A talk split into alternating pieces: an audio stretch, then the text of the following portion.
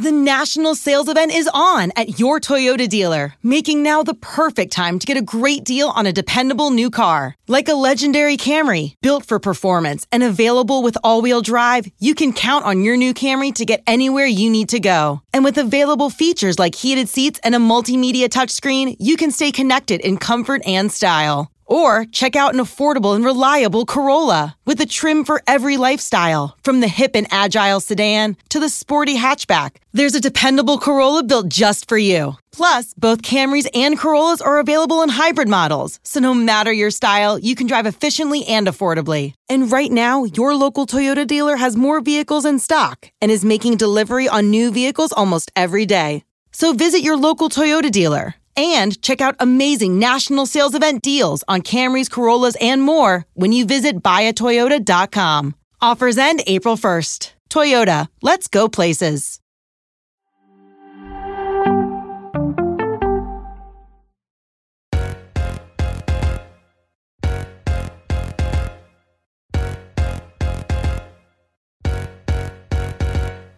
Hello and welcome to Attacking Third, a CBS Sports Soccer podcast. I'm Sandra Herrera, lead NWSL writer for CBS Sports, joined today, as always, by my colleague and co host Lisa Roman, NWSL analyst and broadcaster. We've got a preview today for everyone. Match two of the friendly for U.S. women's national team against Paraguay. And we have a great interview for you all today with Yael Averbuch West, the GM of Gotham FC. First, a quick reminder to follow us on Twitter at Attacking Third and let you know you can watch full NWSL extended highlights and World Cup qualifier highlights. Anything broadcasted on Paramount Plus, you could catch over on our YouTube page at youtube.com slash attacking third. Subscribe to our YouTube page so you don't miss a single thing. Lisa, how are you doing today? I'm good. I'm trying out a new flavor of coffee this morning. Um, we're recording in the morning, and it's really quite nice. It's, it was quite the surprise for my taste buds, and I'm really pleasantly surprised with it. You know, uh, I just want to like say it's so underrated the morning experience of like a like the morning beverage. I don't think people people.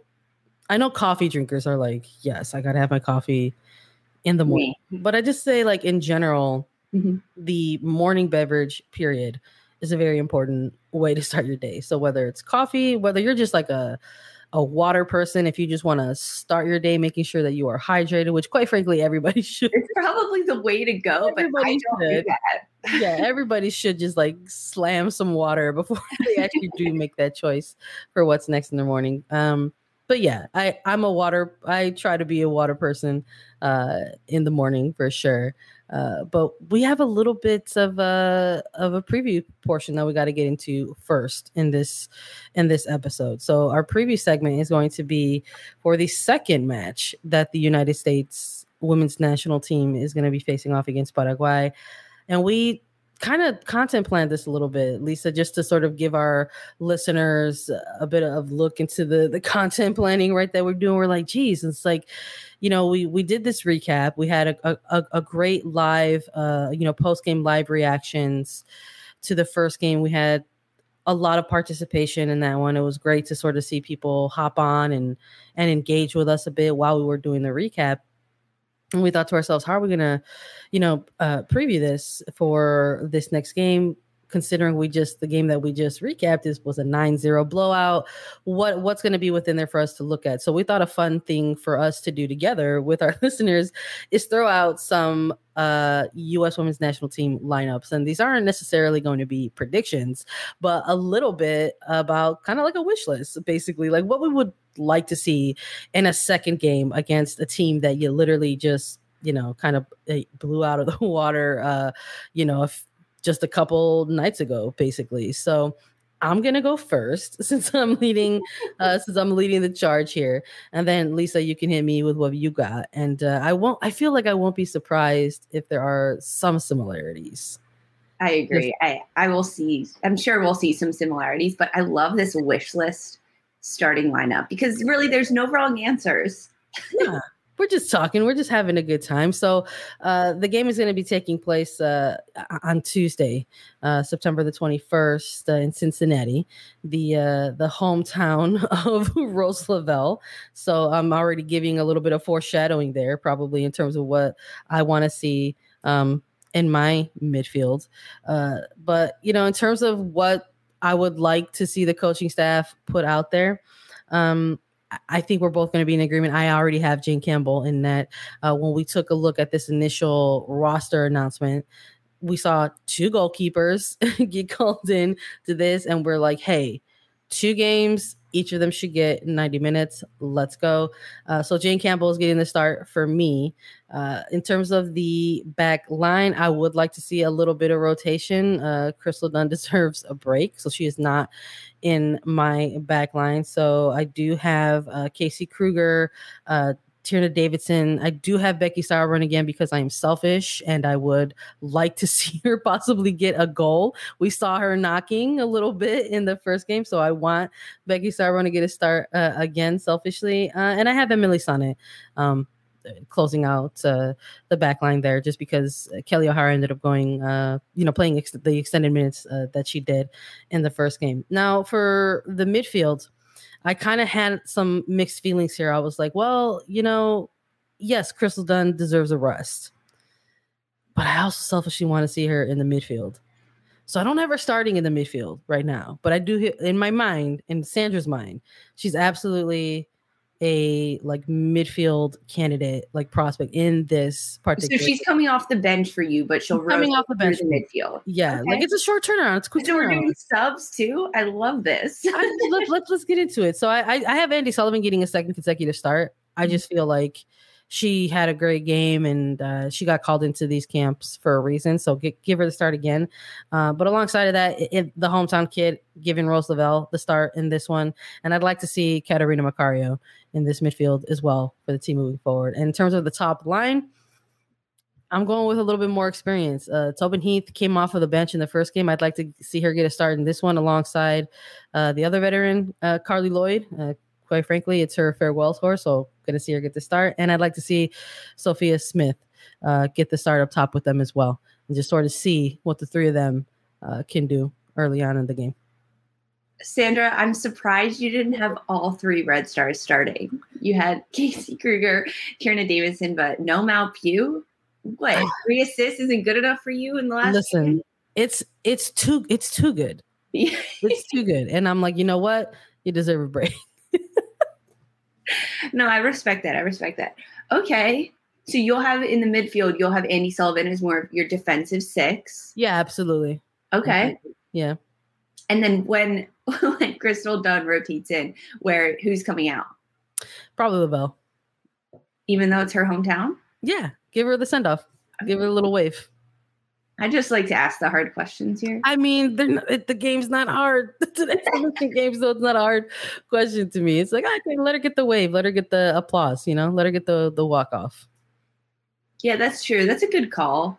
Um, yeah. But as a player, it hurts a little bit to be like, oh, I don't get to play the full 90. I don't get to finish this out when we have only four midfielders available. Listen, look, they know what these games are. They know what they're about they know that they are in the middle of a club season with a playoff push. Laura Harvey knows the U.S. women's national team. I'm sure those conversations have been had long before these these games even got kicked off. So they're going to probably be paying attention to minutes for sure. Yes, of course, because they're in a big playoff push already right now. Um, but yeah, okay, I, think, I, I, like your lineup. I, I want to. I want to hear yours. I'm. I'm curious to see if we've got similar. Besides Jane Campbell, I'm curious to see if we got other similar what, things. How, how do you know I want to start Jane Campbell? Okay, well, give me the. I do. No, I definitely want to start Jane Campbell. Right. Um, she deserves it. She. I've been saying this since we first found out about this roster. You only have two keepers and two matches against the same country in Paraguay. They both deserve 90 minutes in goal um, because that never happens with goalkeepers and instead of just throwing Campbell in there when you need her, uh, give her the start and show her that she has the confidence to play um, in goal. So, yes, I have Jane Campbell in goal. Um, I am starting Casey Krueger as well outside on the left back position. And I like to have Abby Dahlkemper and Becky Sauerbrunn in my middle. And then Sonnett on the outside right. Um, I think Emily Sonnett is a player that can do better than we've seen. Because when we do see her on the pitch, she usually doesn't give us that much. And I think it's often the situation she's thrown into. Um, but you could say that for any player, and they make the most of it and they play better than that. But I think a player like Emily Sonnett, she's clearly showing something in these training camps because she keeps being called back time and time again into these national team rosters. But I, Lisa Roman, haven't seen what Vlatko Andonovski sees from her yet, and I want to see it.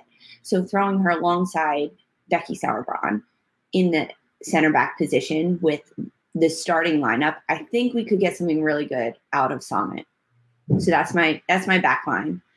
Um, then in the midfield, yes, we have to start Rose Lavelle. I'm also starting Andi Sullivan because she had a great game, so she'll be the defensive. Rose Lavelle, hometown girly, she gets the start, and Crystal Dunn, she's getting the start in the midfield for me. Right I want to see that. She plays the midfield for Portland Thorns. She's an attacking minded player. Yeah. She is. And for some reason at the national level, they've pigeonholed her into the back line because she's so good. Yeah. I understand, but she can provide so many great looks up top. Um, and I think she's less of a liability because you know she's going to defend like heck in the midfield. Yeah. So the, that's my midfield three Sullivan, Lavelle, and Dunn. Then up top, Carli Lloyd, of course, alongside Sophia Smith and Mal Pugh. Okay. I want to see what the young energetic duo of Smith and Pugh can look like along alongside someone like Carli Lloyd, who last time the U.S. played against Paraguay had some 64 touches on five goals. I think that's pretty magical. I'm, I'm into it. I like both. I like both of these lineups. Quite frankly, I like that in our scenarios. No matter like even though they're different little scenarios, the concept is still there. Like we absolutely want to see Crystal Dunn in the midfield yes. in some capacity for the United States women's national team. I, I, I just we cover the league on this podcast. Uh, we have seen week in week out what Crystal Dunn provides uh, for the Portland Thorns side. Um, we have seen what Crystal Dunn has provided for teams in the past as she's played higher, whether it was with North Carolina Courage or when she was with Washington Spirit. Um, she is a, a brilliant attacking minded player. And so if you have enough depth, if you do have enough capable depth at defense, I don't see where the struggle is in terms of the conflicts, let's say in terms of being able to start maybe pushing her a little bit higher, you know, as 2022 is on the horizon and this team really does start to take a look at 2023 World Cup. Uh, the fact that there are so many missing uh, midfielders yes. right now in this in these two yes. friendlies is the time to do that. Quite frankly, right. let her have some fun. You're so going to get the to, win anyway, Vlatko. Yeah, I know we both uh, would would love would love to see it, and then so I guess that raises those the, those questions still about the back line, where it's like, mm-hmm. oh well, what happens at outside? You know, it's a, this back line has become so reliant on somebody like a Crystal Dunn where the narrative was maybe almost similar during the Olympics, where in the midfield, where it was like, oh my gosh, like this midfield has become so reliant on a Julie Ertz. Like, what does that mean mm-hmm. for the midfield, right? Um, so I think the the same, the similar uh similar storyline is is echoed, I think, maybe with the the back line and the outside back position specifically. But I wouldn't like I I wouldn't hate like some some rotate some some rotation around the back line either. Maybe not even just the center back position because mm-hmm. you know Tierna Davidson has also played outside back as well. Um, she has gotten very very limited minutes uh, at that position, but we've seen it happen uh, in really in game in game time scenarios. Not so much in the start, but we've seen it in game time mm-hmm. scenarios where she's been shifted over. Um, same with with club. Have seen it with the Chicago Red Stars as well. Um, and I wouldn't I wouldn't hate if that happened in this game either. Uh, seeing somebody like Tierna Davidson at outside back and maybe flipping maybe flipping the script a little bit and pushing Emily Sonnett back into center back, which quite yeah. frankly is a stronger position for her um, uh, in terms of defensive positions where she lines up. I know there are some coaches out there who uh, think that she an argument can be made for her as a bit of a defensive six as well. Um, mm-hmm. But her bread and butter has typically been at a center back position. So I wouldn't hate uh, maybe flipping that a little bit and, seeing that as well. So you would put Tierna Davidson left back or right back? I alongside Krueger being the other back, outside back. I think Krueger is the more capable and fluid outside back. So I would be fine seeing her at either for Krueger being so if, if they want to push if they want to see Tierna Davidson get more see if she's capable of getting more involved in an attack, I wouldn't mind if this was the game where they wanted to see her get on the left hand side. Okay, so Davidson on the left. Yeah, why not? And let's, let's, see, what she, let's see what she does alongside yeah. maybe somebody like a with, with a, like a Tobin Heath or something. I wouldn't I wouldn't Ooh, ooh that wouldn't could be fun. I would like to see that. And I think I think Davidson on the outside would be good, especially in this game where, uh, assuming they're probably not going to have that much defensive pressure. There'll be some. I'm saying this is the game to do. Heck yeah. And then when you look at the front line and the rotation between the forwards, now our front lines were different. You had yeah. Tobin Heath, Carli Lloyd, and Sophia Smith. Mm-hmm. I had Sophia Smith, Carly Lloyd, and Mal Pugh. My first rotation off the bench, probably at 45, probably at half, I'd take Carli Lloyd out. That's fair. Throw in a Lynn Williams, and I'd have Smith, Williams, and Mal Pugh for a few minutes. Give them probably until the 60 minute mark. Yeah, no, that that that's fair. I think in a, chaos that causes. I think in like a non uh a non Carli Lloyd tour that absolutely happens. I think uh they'll have to you know pay her to come off of the, the yes. be like well we'll give you a bonus if you sub off a half you know? I just i just think like the she's gonna be like no i'll pay you to stay on. Yeah like the, it's just like the competitor in her is gonna be like okay so i'm starting so i'm going 90 right? Um i just think that that's like might might be how it plays out. But if there i'm with you though in that if there is an opportunity and if there is a scenario in which sophia smith Mal Pugh and Lynn Williams get all get on the pitch together at the same time, it would be like an absolute delight. So I would love to see it as well. I'd be so giddy. I, I, I, would too. But you know, these were just these are these were just like a, a, wish list five. This is our this we wanted to come on here and say this is what we would like to see. Uh, let us let us know, folks. Let us know, listeners, what, what you would like to see. Um, and and we'll see if uh, we'll compare. We'll compare. We'll come back in the recap and see if, if we got any of this. Uh, if we were able to actually predict anything. But uh, just as a reminder, this United States Women's National Team match will be played on Tuesday, September 21st at 7:30 Eastern Central Time, Central uh, Central Standard Time uh, Eastern Standard Time in Cincinnati, Ohio. Gosh, that's a mouthful. Lisa and I are going to go live again after that match. We're going to be on YouTube right after the match, uh, post whistle with your first reactions once again. So please join us, everybody. Kind of, yeah, come. Eh, we had people coming and hanging out and giving us some some love and giving us some question and had some good dialogue going on in the, the chat there. So please join us at youtube.com slash attacking third. Please stick around right after this quick break. We have an incredible interview with Yael Averbuch West with uh, the Gotham FC GM. So thank you all so much for listening. Hey, it's Lisa Carlin from Attacking Third. I'm always traveling for work, but I also love to be active, playing soccer every chance I get. Finding the balance between being comfy, looking cute, and also being dressed to be active has never been easier with Vuori. Vuori is so versatile. It can be used for any activity running, yoga, swimming, but it's also great for lounging or traveling. My favorite product is the pants that I actually never take off the women's performance jogger. They're designed with the softest premium dream knit stretch fabric. Vuori helps me feel good about the things I buy and how they are made because Vuori is 100% offsetting their carbon footprint, utilizing better sustainable materials for their products to empower your best active life. Vuori is an investment in your happiness. For our listeners, they are offering 20% off your first purchase. Get yourself some of the most comfortable and versatile clothing on the planet at vuori.com slash soccer. That's V-U-O-R-I dot com slash soccer.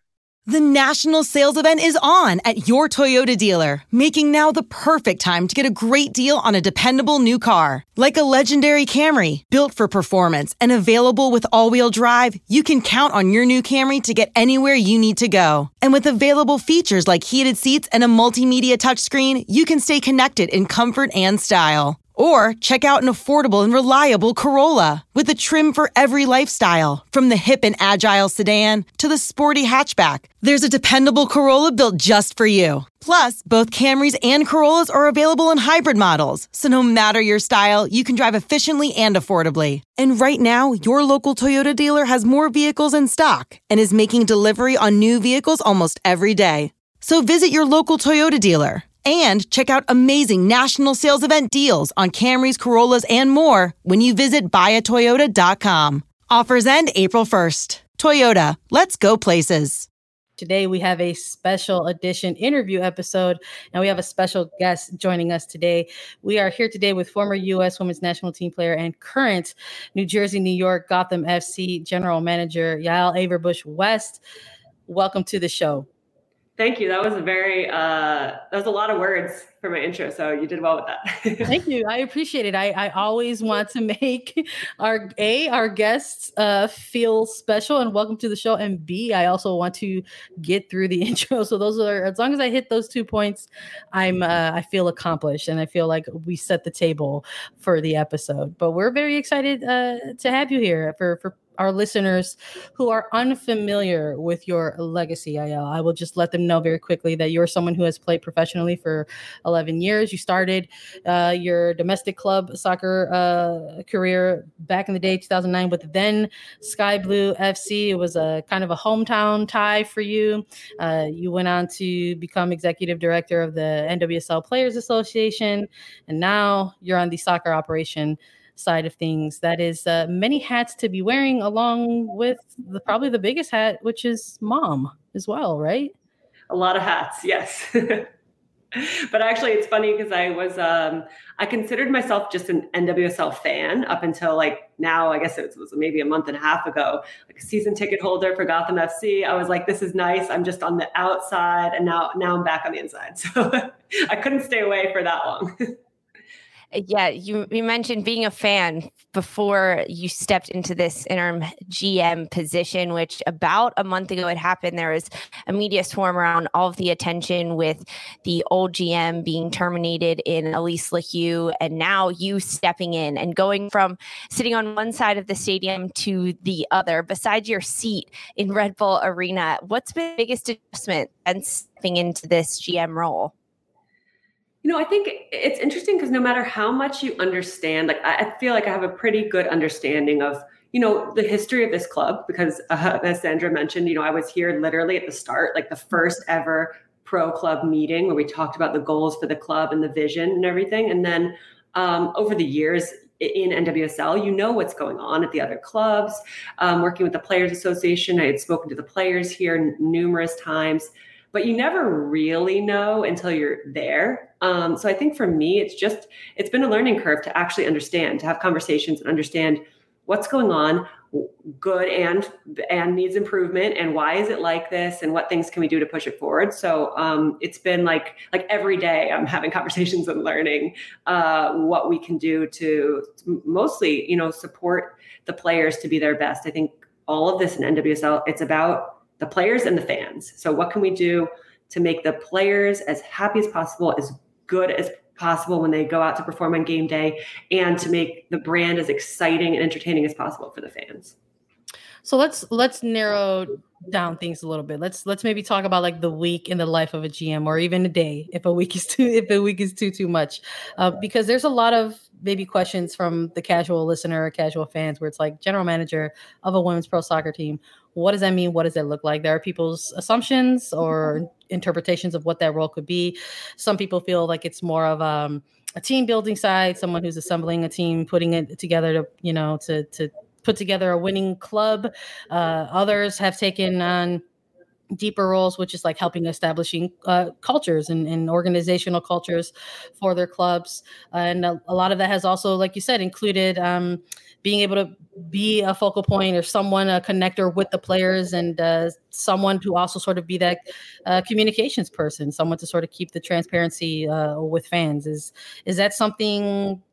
For you, that you want to keep as all encompassing, or is your focus maybe in or more in uh, one area? Well, you know, that's a great question because when I think about it, I even feel overwhelmed listening to you. But that's the reality. Is I think this role looks it looks totally different at every club, I'm sure. Because even when I thought about taking the role and I thought about GM, I was like, what does that what does that mean? I had the same thought process. Like, what does this entail? Like, let me literally see a list. And the list of the potential job description is like it's enormous. It's everything.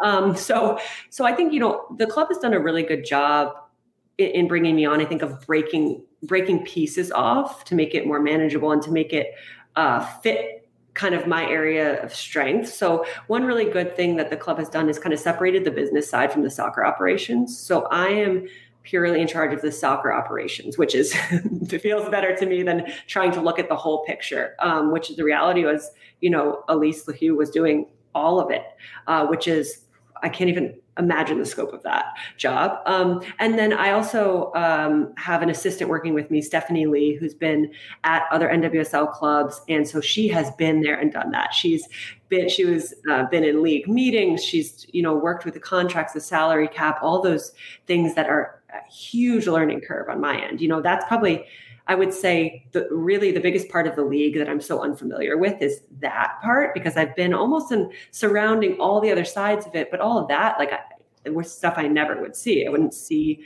uh, anyone's contract besides my own. Um, so because of that, I've been able to break off kind of a really nice segment of focusing on really kind of setting the stage for um, the club culture. And this club, I think, has already an, an, amazing club culture. So it's not creating the culture, but it's figuring out how to protect it and how to continue to advance it. And I mean, it's no it's no secret to anyone that the club hasn't had the success on the field of some other clubs in the league. And this year is the first time, you know, we see some some numbers in the win column, and that's a really important part of things, you know, for the players' morale, for the club moving forward. So it's twofold of like making that that culture even more giving even more of a platform to the players who really carry the culture but then also like how how can we create something where there's long lasting success on the field and st- stability in terms of that, like really building on the success on the field. So that's the puzzle um, that I'm tasked with. And how to do it, I can't yet speak to exactly, but that's what that's what I'm figuring out as I go. You're a few weeks into it though, so you have the blueprint, you saw the job description, and now you've kind of circled the ones that Gotham and the club specifically want you to focus on. But it's still there's so much that goes into it. And you mentioned you're focusing on the soccer soccer op side of it. So I have to ask, game week, let's just say, what what are your daily duties leading up to the game day? Where does your job not even really focus around a game day for Gotham FC? Uh, quite honestly, I'm pretty um, separated from that in the sense that, like, I, I go to, um, I live locally, so it's really nice. I drive maybe like not even 25 minutes to the training facility. And when I say I'm going to training, I actually have never really stood out and watched training. Like that's what I, I was thinking of. Oh, you know, I'm going to watch training. I'll, you know, really be down on the field in the games. But it, it's not. I think, you know, my work ideally should be done far before anything that ha- actually happens on the field. So for me, it's about setting up everything prior to that. Like once game day comes, that's kind of um, I'm hoping the time to sit back and relax and like watch the show unfold, kind of. So that's the that's way I've your, approached it. Your off day. That's like almost your off day. Yeah. To sit almost maybe relative term, but but the reality is there's like a lot of other people kind of on the ground doing the bulk of that work, and I'm so grateful for them because they're carrying out the show. Um, you know, that the that really the, the staff and the players come game day that's their time they spend uh, you know, they prepare at the stadium, they prepare the locker room, the players show up, they do their thing. And I'm kind of like, I show up like any other fan. I have a little more invested now and I'm a little more stressed, I will say. But, um, but really when you, when you hear, op- I think operation, like the soccer operations is maybe a little misleading because uh, the staff here does an amazing job of carrying out really the nitty gritty of the operations. And I kind of, um, am responsible for just overseeing those processes and making sure it's running smoothly. You know, talking a little bit about some of your your previous accolades and, and your experiences leading up to this role that you're in. What what is it about perhaps your your history as a former player specifically that has maybe helped you in these early weeks of being a GM with Gotham?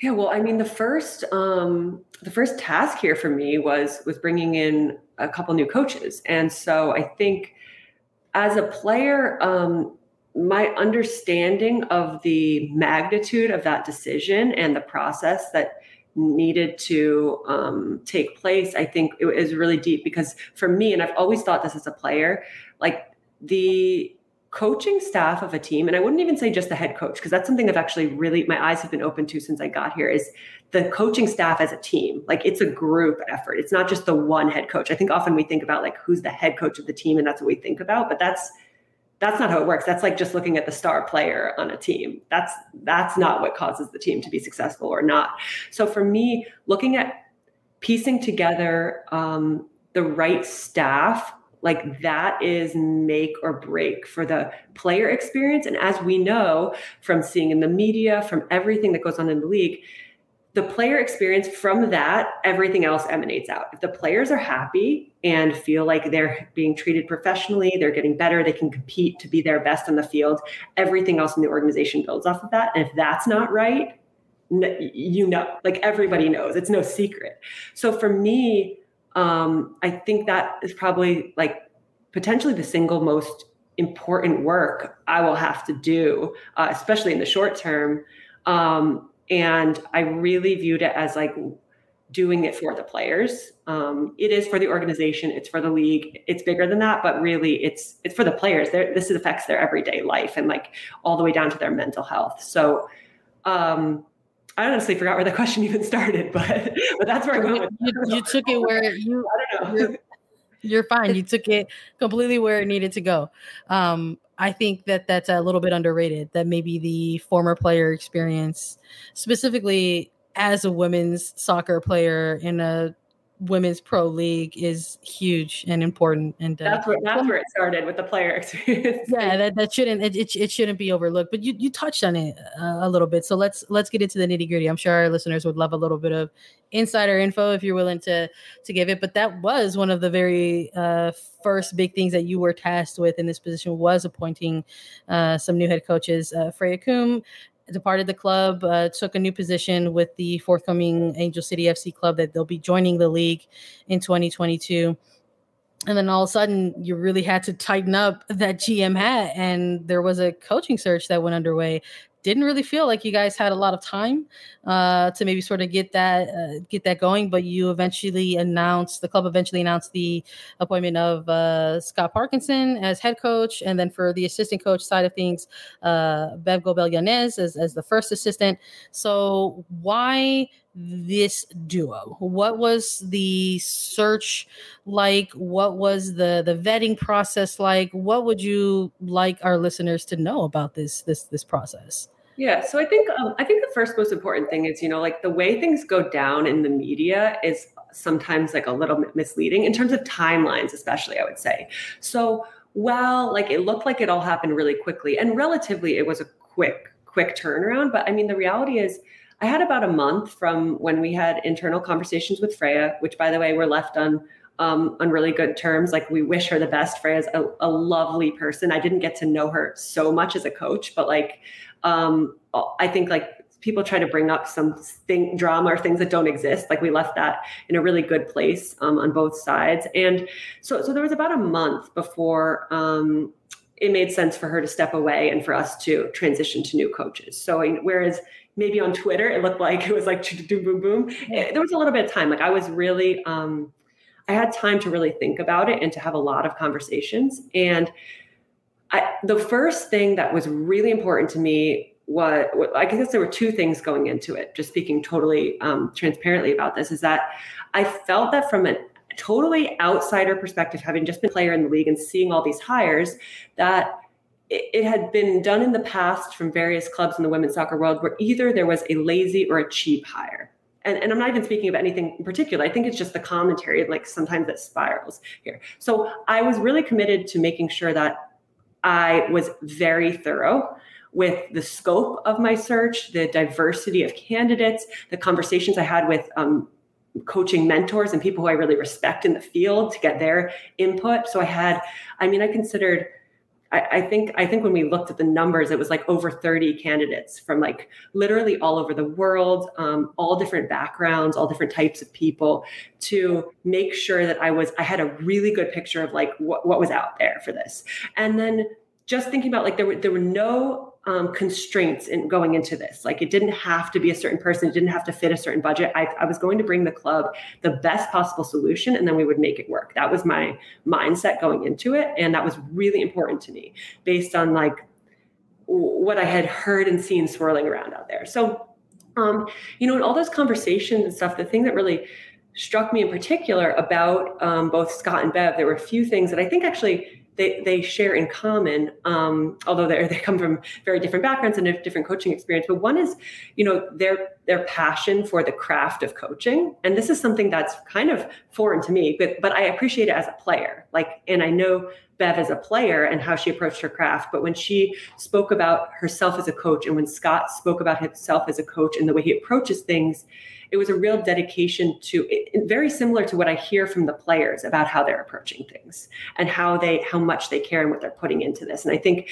that was really important. And then additionally, you know, in looking at the timing of this transition, we needed, um, you know, we've had we have a really great the rest of our coaching staff here. And I will give a special shout out to, you know, Becky Tweed has been amazing on the coaching staff. She's uh, really helped with this transition, as has uh, Daniel Ball, the goalkeeper coach, and Philip Congleton, who's, um, you know, our sports performance uh, specialist. And they've, they've really helped with the transition. So it's not like we're not starting fresh from totally clean slate. So I wanted to look at people too who I think would come in and mesh well with our current staff and mesh well with the current players. You know, we have a transition to make. We're not starting where everyone's coming in in the beginning of preseason. So I looked at um, you know, who is going to help us make a smooth transition and work well with the players we have? What what I'm hearing from them, I took their feedback, the, the things they need and want moving forward, as well as um, same thing from the staff. So who's going to be good right now to make that transition, and then who also really fits within the club culture and where I see this club wanting to go. So understanding that from ownership, from staff, from players is what is the core, the essence of what this club is about, and who's going to support that moving forward. So really, I mean, honestly, I feel like I was happy when I finally narrowed down and came to the decision on those two. And I'll tell you guys that I think the thing that really solidified it for me was that I know Bev Yanez, now Yanez, um, is so loved. Like as a player, like there's probably not a more loved player in NWSL. And I will tell you, but t- the Twitter reaction from people who know her and know Scott, like honestly, I didn't think anyone could rival her. And I think Scott maybe rivaled her. It was literally tweet for tweet. Scott, mate, so happy for you. Congrats on the role. love this for you. And then great, Bev. Oh, wow, Bev in all caps. And honestly, it went back and forth. And I, I didn't really uh, know that. Like I, I, knew that people really liked and respected Scott, but I didn't think I knew the extent of it prior to seeing that. And I was honestly blown away. But they've um, they they are lovely human beings first, and I think they they have come in and it's been pretty seamless in terms of um, transitioning. So yeah, that was a real in-depth look at at, at the process and, and what's taken us. No, we love it. I love to hear it, and I'm sure listeners are appreciative of of all of the context that you're giving as well. But that's that's so funny to hear you uh, mention some of the reaction to it because it's it's so true. You saw that I, going through some of the timeline and sort of if you're if we're all mutuals here and if we all look at sort of like what we use it for it's for work purposes and a lot of soccer uh, twitter realms and stuff like that but a lot of that was uh, so true what you're echoing was a lot of positivity around uh, these these hires it was really kind of viewed as a bit of a, a home run and i think that's that's huge. It's very important when you're thinking about things or in, in, such a prolific position, whether it's a head coach or a first assistant, and sort of talking about something like uh, when it comes to something like reputation, where a huge part of that is allowing others to sort of speak to that for you. And the fact that so many people were reacting to these two hires for Parkinson and for for Yanez, and that all of the reaction to it was so positive, it, I think it did, it did speak very very highly to the reputations in the league, on and off the pitch. So uh, I'm excited to sort of really see them kind of get their hands on the team and go ahead and really make this playoff push because, like you said, the timing of it was really really crucial as well. The team is in the middle of this uh, this this playoff push. Um, Lisa, do you want to maybe take this next one for us and, and really get the ball rolling on some other futuristic things in, in the horizon for for Gotham?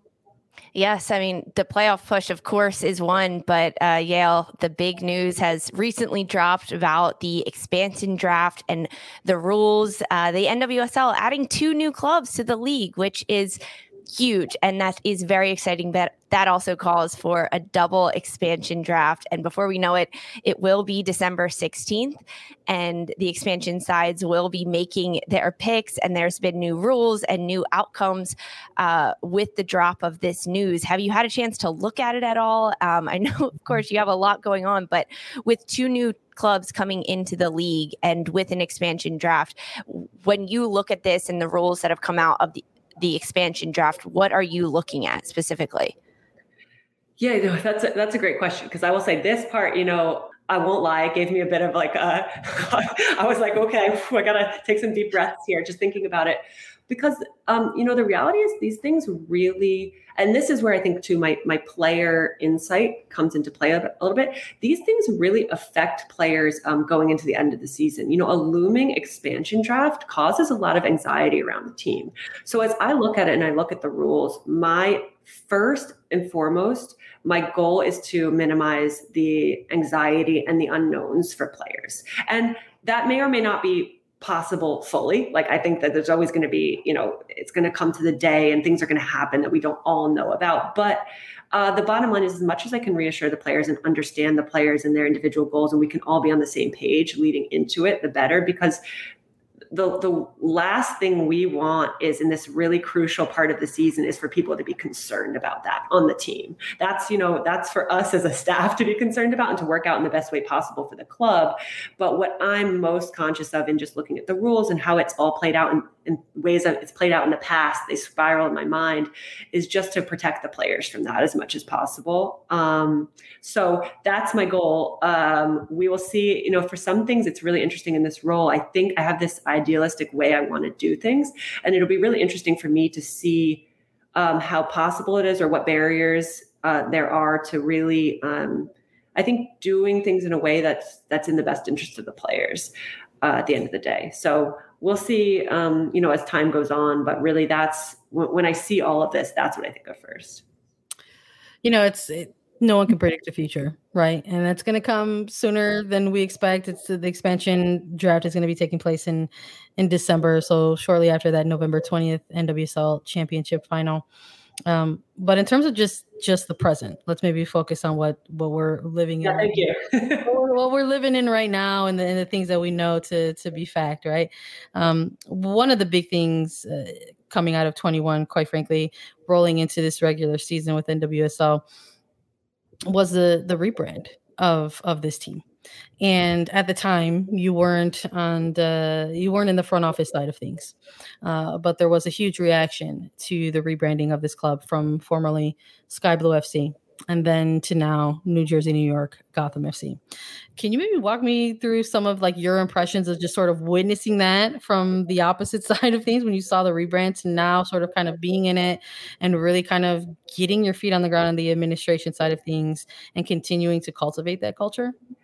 Yeah. So first of all, I will say I'm a very sentimental person. So like even the other day, we just moved and I have all these like old sky blue uh, training tops. I was looking through in this bag and I was like, oh my gosh, this logo doesn't even exist. So I, I uh, when I heard there was going to be a rebrand, my initial reaction was kind of like sentimental.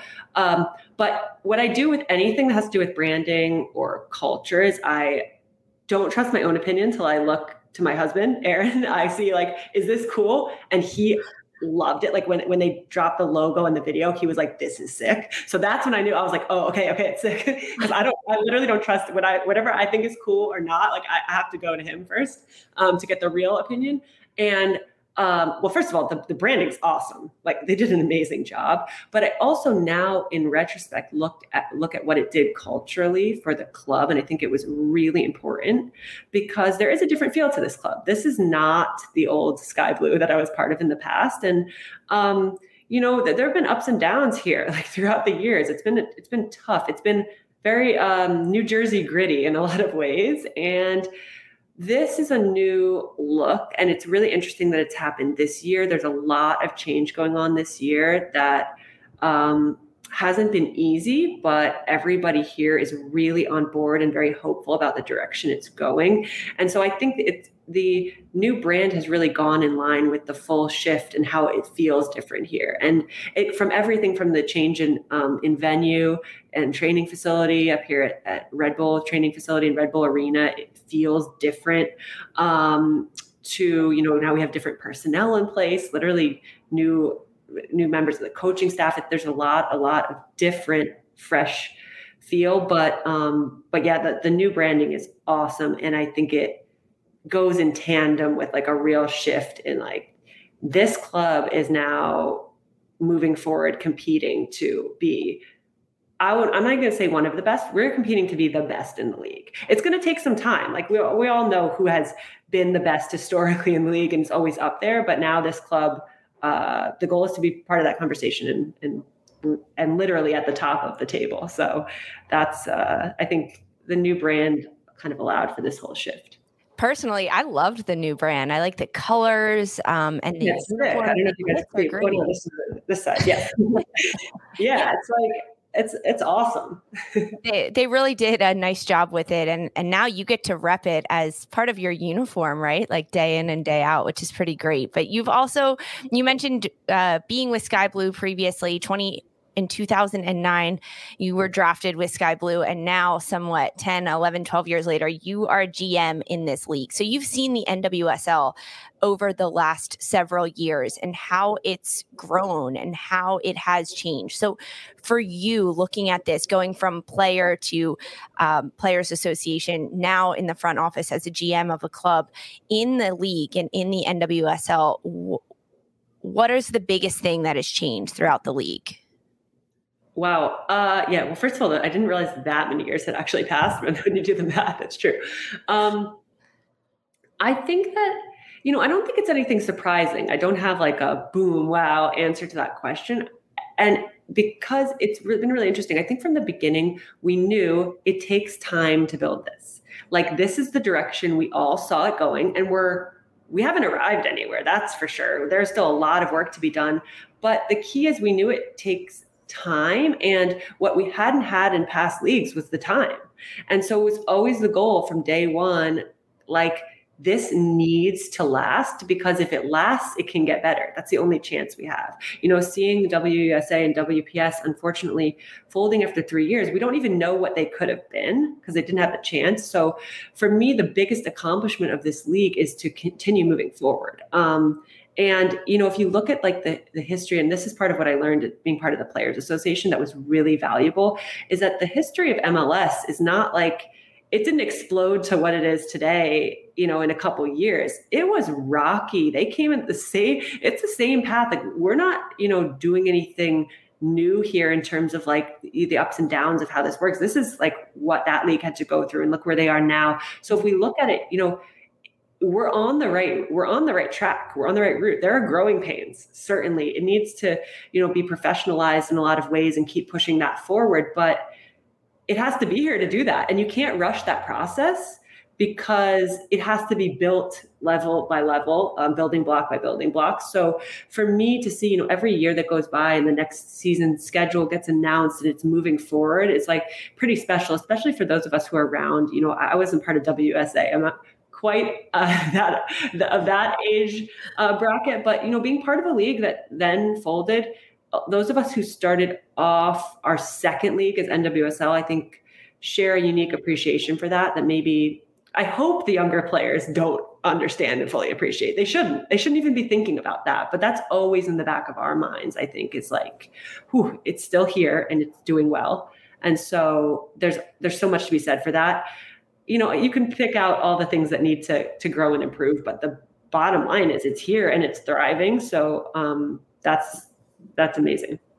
And now when you look forward, anything it has grown so much and you compared it a little bit to the MLS about the rocky start and how it takes time to get fans invested and communities invested and that's happening. And we're even seeing it with two new expansion clubs for next season in the NWSL but for you specifically what is the hope or the goal for the next 5 years for the league or the next 10 years? Where do you hope to see it in the near future I think there's a lot to be said for um, for truly building that community feel. You know, it, it's hard to start something from nothing and to have like true fan bases, true homegrown players coming up through the system, real like club legends. And, and, you know what we've seen in the past is like the, the, national team, whether it's the U.S. women's national team or international national team players, they are the stars. That's great, but like the more of the local stars who are professional players and they're known for their club affiliation. Like, how many people know Megan Rapinoe as an OL Reign player rather than a US women's national team player? And I think that we're going to see that shift. Um, and I think we're starting to see already players making their mark at on the international stage based on their performance in the league and coming up through the league. Um, and you know, we see it, you know, all the time now. It's, it's not the exception anymore. It's kind of the norm. You see somebody like Lynn Williams, like that to me is a massive success for the league. And she is known as a North Carolina courage player. That's that's awesome. So for me, the more we have that stability where players are happy where they are, they want to stay at their clubs, they're developing at their clubs, fan bases can get attached to those players and vice versa. Um, we build the clubs into the communities. You know, that's something the New Jersey, New York soccer community is. I mean, I grew up here. I've lived all over the world and played everywhere, and this is one of the best. Like, it is a really special place but we got to tie in more to that. So the more uh, that takes time, but the more time that passes and the more we see these these star players being affiliated with their clubs, I think that's kind of the next level that I would like to see. Just we got to build that over the next, you know, five years, but even in the next two years, three years. I know we've been chatting a little bit about um, the current state of things and what perhaps you'd like to see in the next few years in terms of growing the league and how that actually does have to be kind of you know what might feel like a slow a very slow process to to people who are on the outside looking in. Uh, but you do want to build slowly because you want to try to build correctly. Uh, so even though it might be painful right with the growing pains um, there's we're starting to see some really good foundations, even if it's just at the the club side uh, of things. And and one of the things that are that's actually ongoing right now is we're talking about this growth within the league is that there are currently ongoing negotiations between the league and and the and the PA about a potential what, well, what will be a groundbreaking CBA uh, for players because we're talking about things that maybe didn't exist in the past that will eventually exist in the future that will absolutely benefit the league moving forward. This is one of those things. And you are someone who uh, has form- formerly had ties with that as the executive director of, of the PA at the time.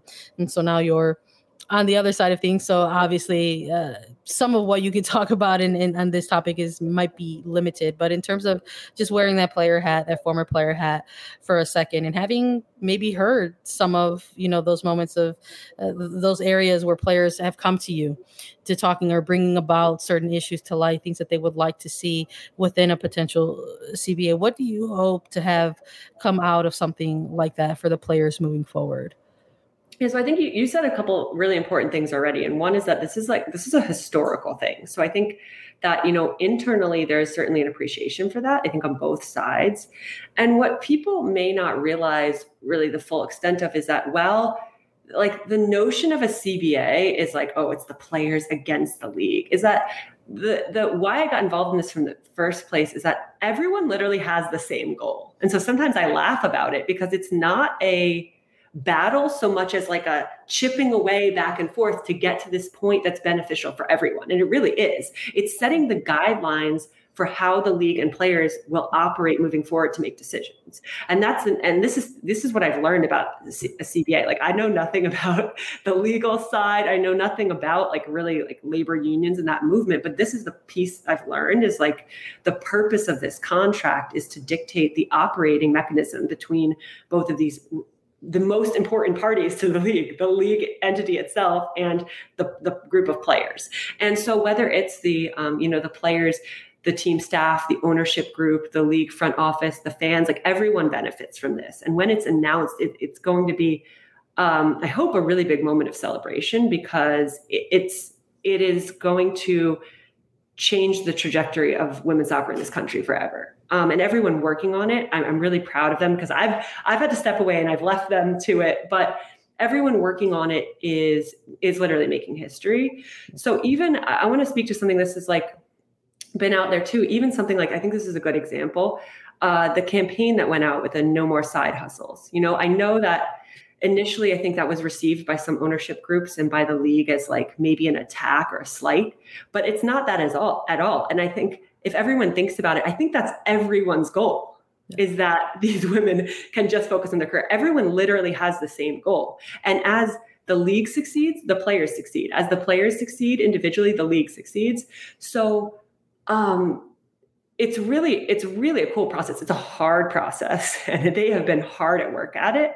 Um, i think that's the part that like even i haven't been privy to like the real nitty gritty of how hard work it is to go through every aspect of the league and player experience and and dive into it all. But um, everyone in the outcome of it everyone wins i believe. So I'm really excited for um, you know when the, this first this is going to be like a monumental thing when the first uh, CBA is signed and done, and then um, you know then we really go from there. But it's it's huge, huge, huge for the league and the players. Looking forward to it for sure. Um, I know we can't wait to to celebrate uh, what a huge win that will be for for everybody. Quite frankly, the players and the league. Yael, I want to thank you so much for joining us today. This was a wonderful conversation. I hope we can have you back maybe when that CBA is announced. Maybe yeah, we'll come celebrate together. right, we'll celebrate together. And, uh, you know, as Gotham continues to play off push, we'll be keeping an eye on it. And maybe you guys break through on that. We'll have you back as well to chat a little bit. Thank you so much for joining us today. Awesome. Thank you guys. Appreciate it.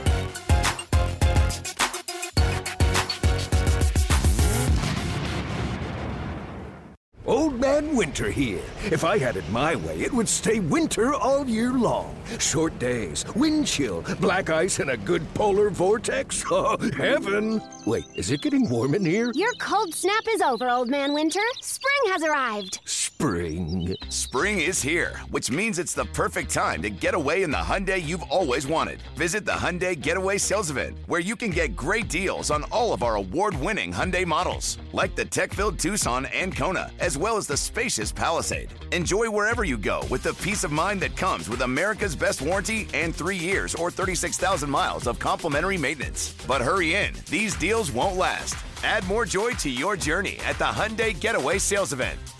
Now get 0% APR or up to 1500 bonus cash on the Hyundai Tucson. Now, during the Hyundai Getaway Sales Event. Offers end soon. Call 562 314 4603 for details.